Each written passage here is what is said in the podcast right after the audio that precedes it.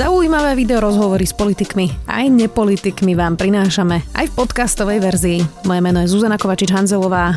Vítajte pri relácii Rozhovory ZKH v audioverzii. Ministerka spravodlivosti Mária Kolíková chystá veľkú reformu súdov. Škrtať chce z 54 okresných súdov, z ktorých zostane len 30. Proti sú niektorí sudcovia a samozprávy, v ktorých by ponovom súdy neboli. Ministerka sľubuje, že to zrýchli konania a pretrhne korupčné väzby v regiónoch. Viac už s Máriou Kolíkovou zo strany za ľudí. Vítajte. Dobrý deň, ďakujem za pozvanie.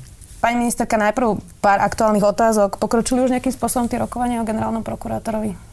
No podľa mňa určite, veď vypočutia máme za sebou, to znamená priebežne e, prebehajú rozhovory, by som povedal naprieč koalíciou. Takže určite áno, je to dôležitá, dôležité rozhodnutie tejto koalície, e, aj naša zodpovednosť, takže samozrejme, nikto k tomu nepristupuje ľahko vážne. Neočakávam, že mi teraz poviete meno, na ktorom ste sa dohodli, ale máte teda už aspoň nejakých zúžený e, okruh dvoch, troch kandidátov, alebo v akom je to stave? Ja by som to takto ako nepreskakovala. Si myslím, že tí všetci kandidáti, že sme ich všetci naživo videli v rámci vypočutia a nechala by som ten, ten výsledok na rozhodovanie v parlamente. Veľa sa hovorilo o tom, že váš favorit je Jan Hrivnak. Aj po vypočutí bol váš, váš favorit on? Nikdy som to takto nekomunikovala a ani to nechcem teraz. Čiže ne, neoznačili by ste ho za favorita svojho? Nechcem sa vôbec k tomu nejako takto vyjadrovať. Ja sa pýtam aj preto, lebo napríklad tak Daniš už teraz píše, že s prezidentkou ťaháte nejaké, parafrazujem, liberálne obsazovanie pozícií v súdnej rade a teraz aj na generálnom prokurátorovi. Uh, takže toto je niečo, čo rezonuje v ľuďoch. Mohol by to byť ešte Jan Rivnak? Je tam tá dohoda? Lebo on bol taký kandidát, na ktorom uh, by ste sa mohli dohodnúť, pretože nebolo tom žiadne veto, aj keď sudca Kliment tam bola Saska proti, pri Janovi Šantovi je tiež Saska proti a rôzne sa to tak prekrýva a práve on by mohol byť taký koncenzuálny kandidát, takže je on ešte v hre? Ja sa musím priznať, že ja si vyťahnem asi úplne niečo iné, čo ste povedali na začiatku, že liberálne, liberálne, neliberálne. Ja nemám rada nálepku liberálne. Ja sa musím priznať, že nikdy som sa ani takto nemala potrebu voči ničomu vyhraňovať. Podľa mňa moje postoje sú jednoznačné, či sa to týka práva, slobod, demokracie, právneho štátu, Nemám potrebu povedať k tomu, že som liberál, lebo som konzervatívna. Dokonca myslím si, že čo sa týka mojich postojov, tak vlastne zrejme, že som veľmi konzervatívna, lebo uh, sa držím niečoho už veľmi dlho, dá sa povedať, počnúť z uh, konca uh, ukončenia vysokej školy. Takže by som sa skôr rozprávala o tom, o obsahu, na čo mi záleží. A generálneho prokurátora by som naozaj nechala na rozhodnutie parlamentu a na výsledok koaličných rokovaní. Už posledná otázka k tomuto. Máme tu teraz vlastne takú bezprecedentnú situáciu. Ehm, prvá námestnička Viera Kovačiková odchádza a povedala, že teda ešte pred voľbou. Môže si teda parlament v situácii, keď špeciálny prokurátor je vo väzbe a nemáme generálneho prokurátora, dovoliť, nezvoliť toho generálneho prokurátora v tej prvej voľbe? Ja si myslím, že musí urobiť všetko preto, aby to bolo v prvej voľbe. Smeruje to k tomu? Ja si myslím, že všetci preto robíme maximum. Ešte kauza očistec, a to krátko, a potom už prejdeme teda e, k tej mape. Asi sa teda zhodneme, že mm, Slováci naozaj nedôverujú súdom. Asi tento celý sled zatýkania tomu teda veľmi nepomohol. Viacerí teda hovoria, že mm, aj Monika Jankovská teda začala teraz vypovedať o, o, tom, že sa teda smeruje k strane Smer a Robert Kaliňák, ale aj Robert Fico vám v TV vyčítali, že ste teda boli jeho podriadená, že ste boli jeho súčasťou vlády a až teraz sa ozývate a že ste v tom čase nič nepovedali. Nemajú v tomto pravdu? Ja si myslím, že ak som bola niekoho naozaj podriadená, tak som bola podriadená Lucie Žitňanské, bola som štátna tajomnička na ministerstve spravodlivosti, bola som priamo zodpovedná jej, takže určite voči nej si viem predstaviť, že by som skladala všetky svoje účty. Čo sa týka Roberta Fica aj Roberta Kaliňáka, myslím, že je jednoznačné, takisto ako bolo jednoznačné poste Lucie Žitňanskej, že vo viacerých veciach sme sa nezhodovali, pri najmenšom ohľadom personálnych nominácií a keď sa tu už bavíme pri Monike Jankovskej, tak tu bol úplne jasný vyhranený postoj Lucie Žitňanskej pri nominácii do súdnej rady. A dá sa povedať, že urobila preto maximum, aby sa tak neudialo a súviselo to v tom čase ešte len s vážnymi podozreniami, ktoré mala ona samozrejme aj ja.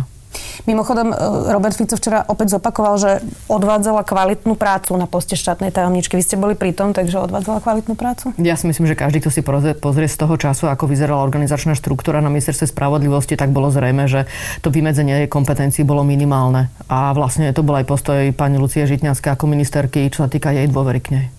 Súdna mapa, prejdeme teda teraz k tej hlavnej téme. Idete škrtať súdy zjednodušene povedané teda. Z 54 e, okresných súdov by bolo len 30 a v Bratislave Košiciach dva mestské súdy. Namiesto 8 krajských súdov len 3 odvolacie súdy v Trnave, Bystrici a v Prešove.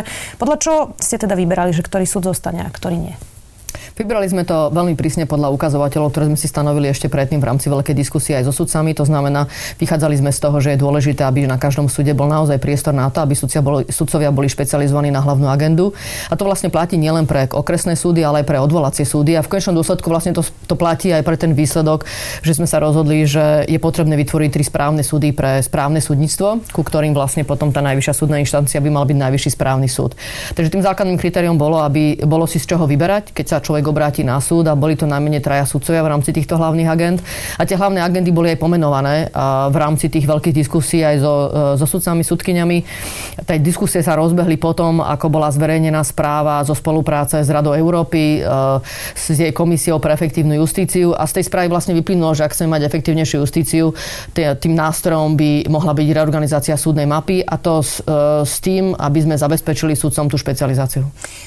Asi najnespokojnejší, možno ma opravíte, sú teda sudcovia Krajského súdu v Bratislave. Oni teda podľa toho, čo e, dávajú aj v stanoviskách, len majú pocit, že ich kriminalizujete a robíte z nich všetkých korupčníkov práve tým, že hovoríte o tom pretrhnutí väzieb a že odvolací súd má byť v Trnave. Mm-hmm. Nemajú pravdu? Ja som to povedala aj v rámci videokonferencie, ktorú som mala vlastne so sudcami z tohto kraja. Vôbec som mala vlastne so sudcami zo všetkých krajov, ale kde teda mali možnosť sa každý sudca prihlásiť e, do, do tej konferencie, kde sme spolu o súdnej mape diskutovali. A tu som povedala aj priamo osobne vlastne sudcom z Bratislavy, že vôbec nie je pravdou, že by som si myslela, že na Krajskom súde v Bratislave sú skorumpovaní sudcovia, ale faktom je, že samotná súdna mapa, ktorej cieľom bola špecializácia sudcov, či už to súvisí s tými prvostupňovými súdmi alebo s odvolacími, bola uh, teda bolo, bolo, bola snaha vytvoriť možnosť, aby jednoducho boli uh, naozaj odborníkmi pre tie hlavné témy, v ktorých pracujú. A tým bonusom v tomto momente je, že sa pretrhnú korupčné väzby, lebo sa pretrhnú. Lebo jednoducho, ak má niekto nejaké vychodené chodničky uh, k súdcom um, a môže to byť nejak viac prepojené s nejakým konkrétnym súdom, tak samozrejme tým, že zväčšujeme ten obvod, tak nám spadne viac súdcov v rámci tej agendy, tým pádom je tu väčší priestor na ten náhodný výber a jednoducho tá cesta ovplyvňovať to rozhodnutie bude vždy zložitejšia niektorí sudcovia ale zasa naopak oponujú pri tejto e, argumentácii, že tá špecializácia znamená práve to vytvorenie hlbších väzieb s advokátmi, ktorí napríklad riešia iba rozvody alebo iba trest a že to práve je podľa nich naopak, že sa zašpecializujú do nejakej úzkej oblasti a tam budú mať práve hlbšie väzby. No, toto sa mi zdá naozaj veľmi veľká špekulácia. To už mi príde, že keď uh, chcete nájsť uh, uh, dôvod, ako bojovať proti tej súdnej mape, no tak už nájdete hocičo. Ale takže ak máme za to, že špecializácia je dobrá, no tak môžeme si povedať, sa to robiť jedine tak, že zväčšite tie obvody a keď vám spadne viac sudcov, ktorí o tej veci rozhodujú, tak jednoducho viac znamená, že by to malo byť v niektorých prípadoch až v desiatkách. Je pravda, že tá rodinoprávna agenda je ušia, ale tu sme mali situáciu, že na súde vám fakticky pripadal ten počet vecí na 0,4 sudcu. Hej? Takže vlastne keď ste robili náhodný výber, tak bolo zrejme, že tí súdcovia, ktorí vám spadnú do toho náhodného výberu, tak budú mať zmiešaných proste viacero agent, ktorých budú rozhodovať. Takže ako tá rýchlosť, tá kvalita samozrejme je tým pánom ovplyvňovaná. Aký má ten uh, odvolací súd v Trnave napríklad uh, praktický zmysel a ako by to prakticky teda vyzeralo, keď uh, formálne sa aj tak hovorí o tom, že by bolo detašované pracovisko v Bratislave, čiže uh, aký to má vlastne potom zmysel? No hlavným zmysel má, že keď už bude sa robiť rozvrh práce pre ten nový obvod, tak vám spadnú viaceré senáty do, do toho toho nového obvodu. A, teda budú prichádzať do úvahy pri tom rozhodovaní o, o, o danej veci ktorá bude ako tou odvolacou vecou na odvolacom súde. A už teraz je zrejme, že um, ani odvolacie súdy nevedia urobiť uh, nielen to, že by mali viac senátov pre ten náhodný výber, ale potom vlastne musíte mať najmenej dva senáty, keď je náhodný výber a ideálne bolo mať tri senáty v rámci tých agent pre ten náhodný výber, že vám niekto vypadne a viete proste hneď vedia vám tie ostatné dva proste fungovať a ten náhodný výber tam máte. Takže dnes napríklad je, je problém v rámci niektorých agent vôbec urobiť jeden senátor je plne špecializovaní. Takže tým, že to rozšírite, tak dávate možnosť, že tá špecializácia tu naozaj bude. A že bude tých senátov viac, do ktoré budú prichádzať do úvahy pri tom rozhodovaní. A tam je v zásade jedno, či je to proste v jednej budove, alebo či je to vo viacerých budovách, pretože tí sudcovia všetci budú ako keby naliatí v tom rozvrhu práce do jedného balíka a z toho balíka sa bude vyberať ako tie senáty. Pretože to veľký zmysel má. Rozumiem. Uh, a keď sa hovorí teda o tom, že Mestský súd v Bratislave a v Košiciach, tak asi si to človek predstaví ako jednu veľkú budovu, kde teda by bol uh, a sídlil bol jeden veľký mestský súd. Vy ste ale teda povedali, že na toto teda nie sú momentálne peniaze, takže aby som to pochopila, čiže ono to zostane všetko po starom v tých budovách, ale to zriadenie a presne tie košiare, v ktorých budú sudcovia, budú iné? Uh, iné sa, ja by som samozrejme mala veľmi rada financie v rozpočte na to, aby som vytvorila nové budovy Mestského súdu v Bratislave v Košiciach. Takisto ako urobila naozaj veľmi kvalitný odvolací súd v Trnave, potom sa rozprávame o, o tom, aby bola dostatočná kapacita v Bystrici aj v Prešove, ale uh, v tomto momente to nemám, ale napriek tomu to má zmysel. Ako som povedala, proste vytvoriť ten väčší obvod má zmysel pre špecializáciu, ale v tomto konkrétnom čase proste súvisí to. Jednoducho ten bonus tu je aj to pretrhnutie tých korupčných väzieb. To, či sa to niekomu páči alebo nepáči. A ja nejakým spôsobom teraz uh, nechcem samozrejme uh, sa navážať do sudcov, či už v Bratislave alebo v Košiciach, ale v rámci toho, ako sa vytvorili tie obvody a sa rozptýlili istým spôsobom trošku tie justičné orgány, potom aj, aj do, do toho priestoru Slovenska, no tak to samo o sebe potom má aj ten protikorupčný náboj, že sa všetko nesústreduje v jednom meste. Takže ono to aj z tohto pohľadu zmysel má. Ale to nie je nejakým spôsobom zamerané proti Krajskému súdu v Bratislave. Ja by som mohla opačne uh, im povedať, že pozrite sa, veď uh, ja vnímam kvalitu, ktorá je na Bratislavskom krajskom súde, ale máme v Bratislave najvyšší súd, najvyšší správny súd tu chceme zriadiť. To znamená všetci kvalitní súdcovia, prosím, poďte na najvyšší súd a poďte na najvyšší správny súd. Ten priestor tu bude, dostať sa tam. Nakoniec na najvyššom súde avizuje pán predseda, že má nedostatočné kapacity, takže je dobré, aby sa tam hlásili ľudia. Teraz e, už posledná otázka ku Krajskému súdu, lebo nie je to celé o Krajskom súde v Bratislave samozrejme, ale oni teda potom zatýkaní aj okresný súd Bratislava 1, ale aj Krajský súd majú teda e, množstvo prípadov od tých sudcov, ktorí sú buď vo väzbe alebo sa vzdali funkcii. Je ich teda zrejme málo, čiže bude to dobré riešenie, ak sa nedoplní ten stav sudcov, ktorý dnes chýba?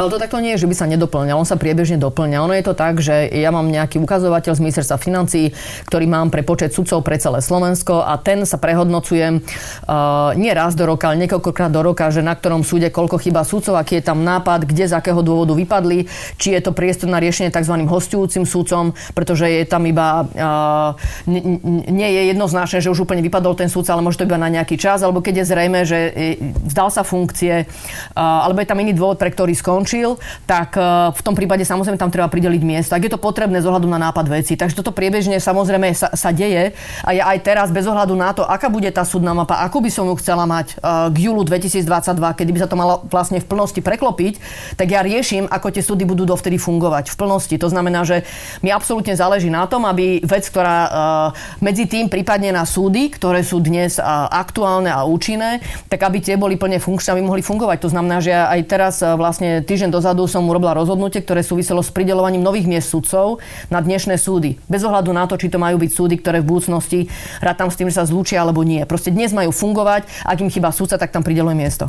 Ozval sa teda už aj z MOS a mm, niektoré mesta a obce. Ja teda zacitujem primátora Brezna Tomáša Abela. So zrušením súdu nemôžeme súhlasiť aj z dôvodu dopadu takéhoto opatrenia na rodiny desiatok našich obyvateľov, najmä administratívnych zamestnancov súdu, ktorých platové náležitosti neumožňujú dochádzanie za prácou do Banskej Bystrice. Je toto oprávnené? Takéto, uh, takéto obavy? Jasné, na jednej strane je to absolútne legitímne, úplne rozumiem samozprávu ohľadom aj takýchto samozrejme ich, ich výhrad alebo akýkoľvek výhrad, aj tie, ktoré súvisia s potenciálnym rozvojom regiónu a podobne. Ale treba si povedať, že tu je cieľom efektívnosť justícia. Tu ako ja mám za úlohu vyriešiť. Ja tu musím vyriešiť. Ja tomuto rozumiem, je to, je to, je to vážna výhrada, ale zase smerom k justičnému personálu treba povedať, že tá implementácia súdnej mapy predpokladá, že všetky pracoviska sa fakticky zachovajú a budeme vyhodnocovať v priebehu roka aj ďalších rokov, či to pracovisko má alebo nemá zmysel, či už z hľadiska dostupnosti, to znamená, či je naozaj dobre to pracovisko mať, aby tam ľudia mali pojednávania, alebo z hľadiska aj dostatku justičného personálu, aj sudcovského personálu. Takže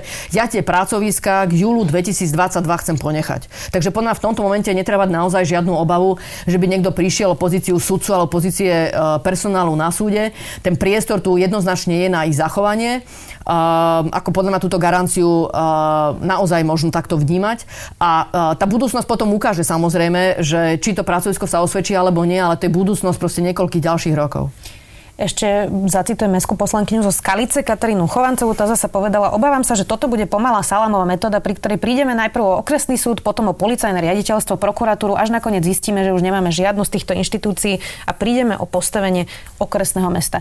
Ono by to mohlo naznačiť nejakú mapu aj reformy samozprávy. Máme naozaj roztrieštenú samozprávu, veľa sa o tom diskutuje.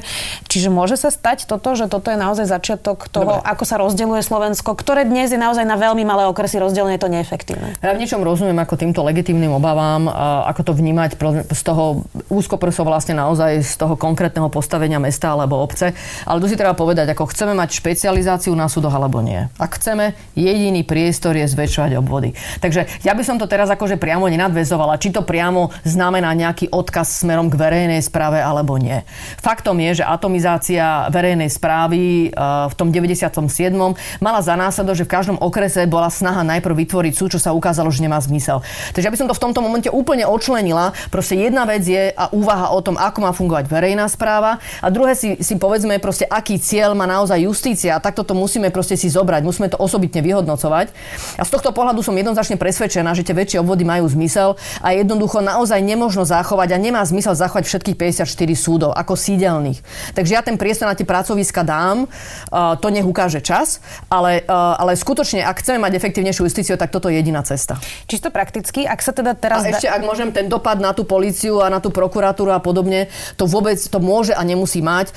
Čo sa týka policie, to je v rukách prezidenta policajného zboru, ten musí zase sledovať iné veci. Podľa mňa to, kde je a kde sídli policajný zbor, kde má svoje pracoviska, nie je dôvod, aby to priamo korešpondovalo s tým, kde má súd svoje pracoviska, kde sa pojednáva. Ako v nejakej miere to zmysel má, ale nie v absolútnej. A mm. rovnako, čo sa týka pracovisk prokuratúry, tak pra- prokuratúra a to, ako si zorganizuje prokuratúru, bude závisieť od generálneho prokurátora. Ja mu to absolútne nechávam v jeho rukách, takže je, bude to absolútne, bude to úplne na ňom, ako mu to bude dávať zmysel. Čisto prakticky, ak sa teda, dajme tomu, hypoteticky zruší súd naj, napríklad, ja neviem, v Poltári, tak súdca z Poltára sa musí presunúť do Veľkého Krtiša a tam bude vlastne mať bázu, ktoré, odkiaľ bude pracovať? Chápem ešte raz, ešte raz. K júlu 2022 ja žiadne pracovisko súdu rušiť nejdem. To znamená, že ak daný súdca sa za žiadne okolnosti nemení presúvať, má vlastne veľký priestor, aby tam ostal. Na druhej strane je pravdou, že z hľadiska tej efektívnosti dáva zmysel, aby ak ostávajú tie pracoviska, aby skôr boli koncentrované na nejakú agendu. Podľa mňa to proste pozná si každý, že v rámci tej normálnej priebežnej prirodzenej komunikácie ľudia, ktorí pracujú s tou istou témou, si jednoducho priebežne vymieňajú a, a je to príjemné. Prirodzene sú vymieňať v rámci toho pracoviska, kde proste človek je. Ako tá komunikácia je rýchlejšia, tá výmena informácií a samozrejme aj to prehlbovanie si tých vedomostí jednoducho v tej oblasti.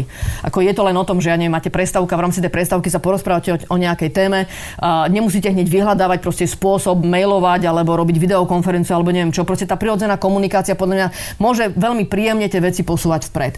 Takže ono má vôbec zmysel, aby uh, sa skôr koncentrovala agenda v rámci tých budov, ale ja toto naozaj nechám potom na predsedu toho nového obvodu a chcem nechať skutočne priestor na to, aby sme zachovali miesto každého sudcu, sudkyne, každého pracovníka uh, v rámci toho justičného personálu.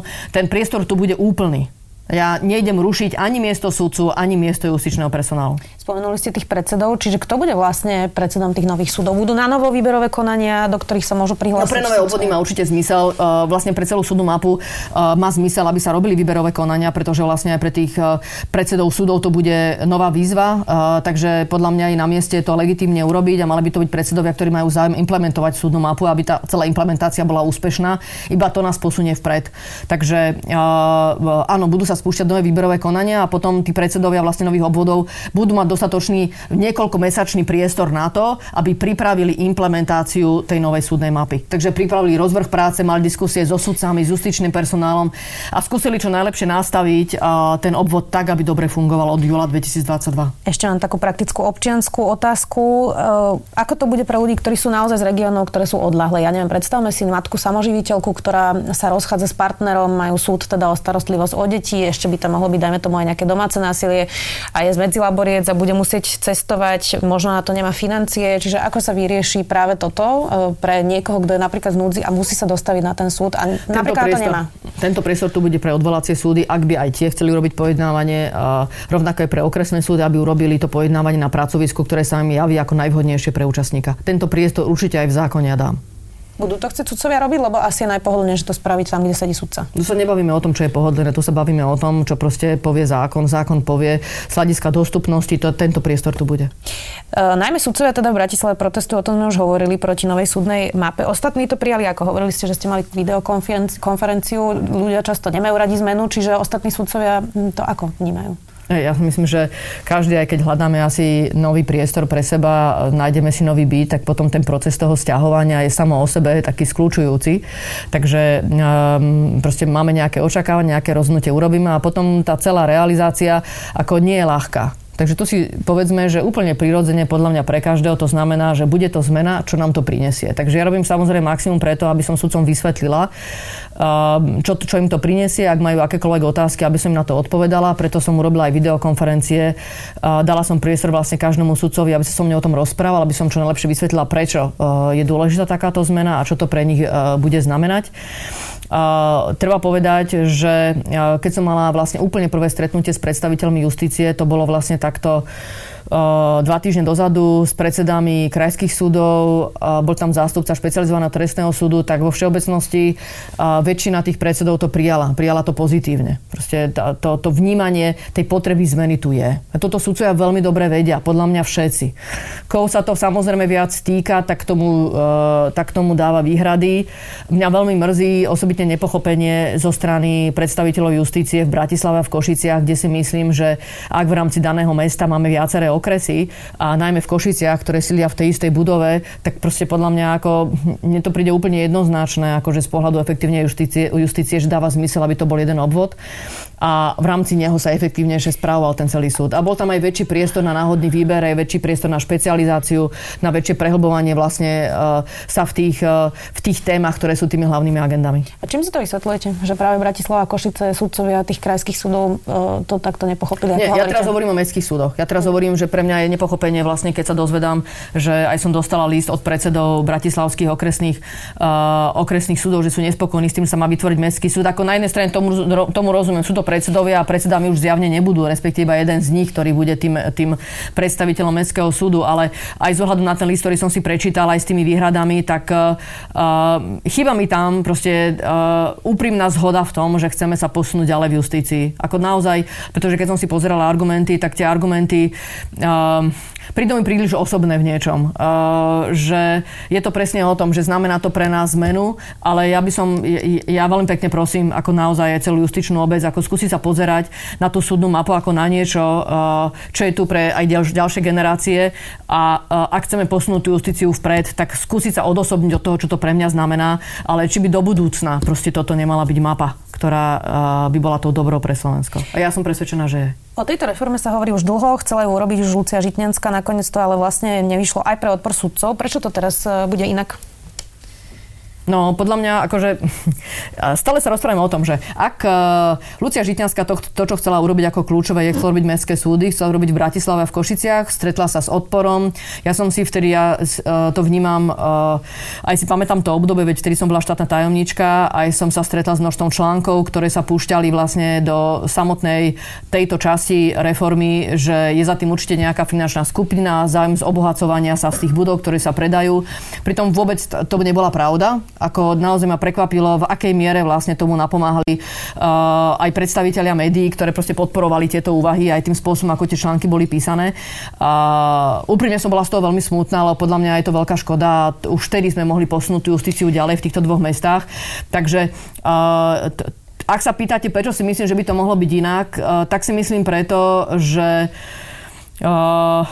ja som presvedčená, že v tomto máme zhodu v koalícii, že chceme tú justíciu posunúť vpred a v rámci debaty aj s koaličnými partnermi vnímam, že tú dôveru mám. E, samozrejme, že čo sa týka výhrad, ktoré sú z regiónov, tak e, môžu byť veľmi citlivé, osobitne pre poslancov.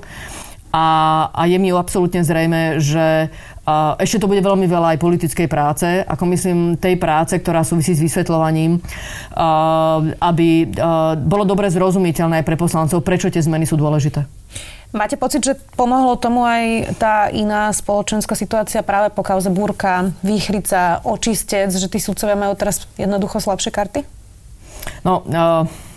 Áno, treba povedať, že určite verejnosť očakáva, že nejaká veľká zmena by sa mala udiať, tak ako v niečom v niečom možno by to mohlo byť lepšie pochopenie, že niečo treba urobiť, niečo treba posunúť ďalej. Reforma, by som povedala, nech sa urobí v akékoľvek oblasti, tak je vždy taká obava, čo nám to prinesie a predtým, ako sa tá reforma urobí, tak máme od nej očakávania a, a to, čo nám to prinesie, uvidíme až potom. Takže v zásade musíte buď veriť tomu, čo tú reformu ide urobiť, že to zvládne, alebo tomu neveríte a, a, a potom tomu nedávate šance. Takže je mi zrejme, že mám urobiť všetko preto, aby mi ľudia verili, že tú reformu zvládnem. Či už je to verejnosť, či už je to justícia, alebo či sú to poslanci.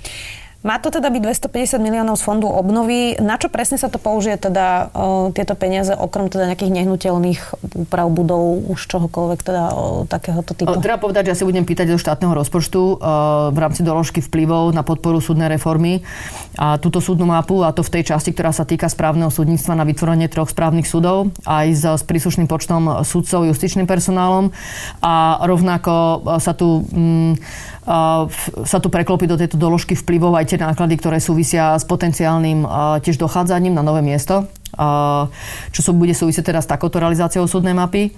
Takže akože v niečom to bude znamenať navýšenie, navýšenie prostriedkov a aj keď do budúcna si viem predstaviť, že by tam nejaká racionalizácia mohla byť, ale v tom momente prvom, ako v rámci tej implementácie, som presvedčená, že to nie je možné, ak má byť tá reforma úspešná. Čo sa týka fondu obnovy, tak to sú prostriedky, áno, ktoré, sme, ktoré si chceme pýtať z, z Európskej komisie a, a myslím si, že v tomto vlastne absolútna synergia, že tá reforma súdnej mapy nám tu zaklapa do a, tej podpory pre justíciu, ktorá a, je tu teraz úplne vlastne výslovne deklarovaná, že je možná v rámci fondu obnovy Chceme si to pýtať práve na vytvorenie mestských súdov, potom na podporu tých sídelných odvolacích súdov, rovnako na podporu tých sídiel, ktoré v budúcnosti majú byť na tých okresných súdoch, ale je tam aj položka, ktorá má byť venovaná Najvyššiemu súdu, Najvyššiemu správnemu súdu, aby boli pripravení v tej budove, ktorú majú mať kvalitné podmienky pre výkon justície a potom sú to aj prostriedky, ktoré súvisia s digitalizáciou.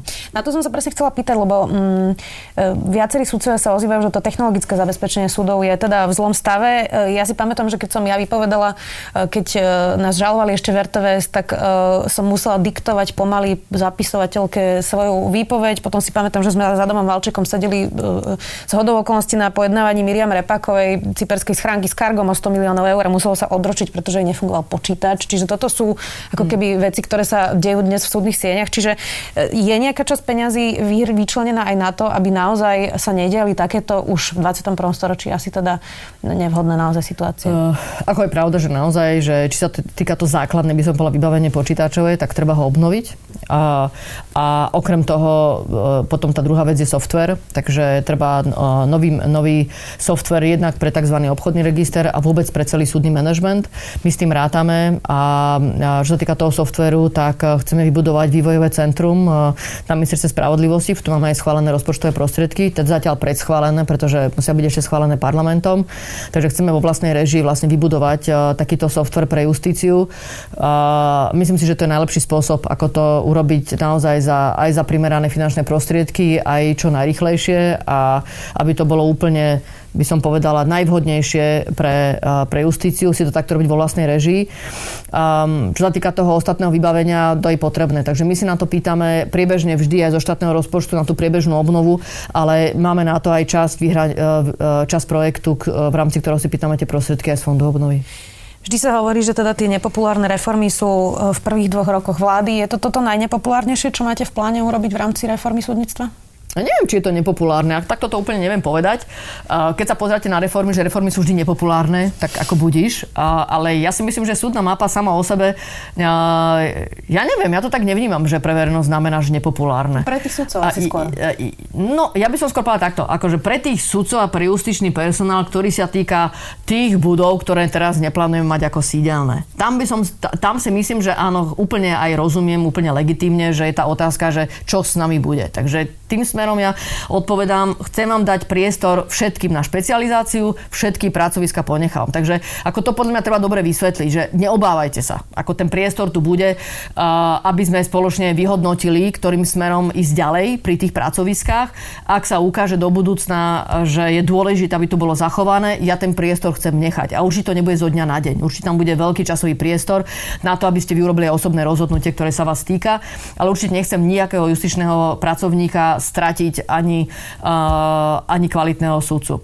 Uh, Ale mm, a myslím si, že vôbec všeobecne o verejnosti, ja si myslím, že tá otázka je, že dostanem skôr to rozhodnutie, bude kvalitnejšie, budem mu lepšie rozumieť a myslím, že ak tá moja odpoveď je, že toto je jediná tá cesta, neviem vám slúbiť, že to bude od 1. júla 2022, ale toto je jediná cesta, ktorou musíme ísť, tak tiež si nemyslím, že to treba vnímať ako nepopulárne.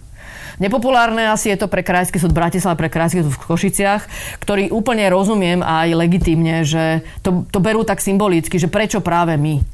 Ale moja odpoveď, no, no preto práve v tomto momente vy, ktorí chápem, že môžete byť v tom najviac prekvapení, pretože v Bratislave idem teraz vytvoriť najvyšší správny súd, idem tu robiť veľký, pekný mestský súd, naozaj robím všetko preto a je to úplne prvá priorita v rámci tých finančných prostriedkov spraviť veľmi pekný mestský, moderný súd a potom už tá odvolacia inštancia podľa mňa je absolútne prirodzené, legitimné, že mala by byť v inom meste.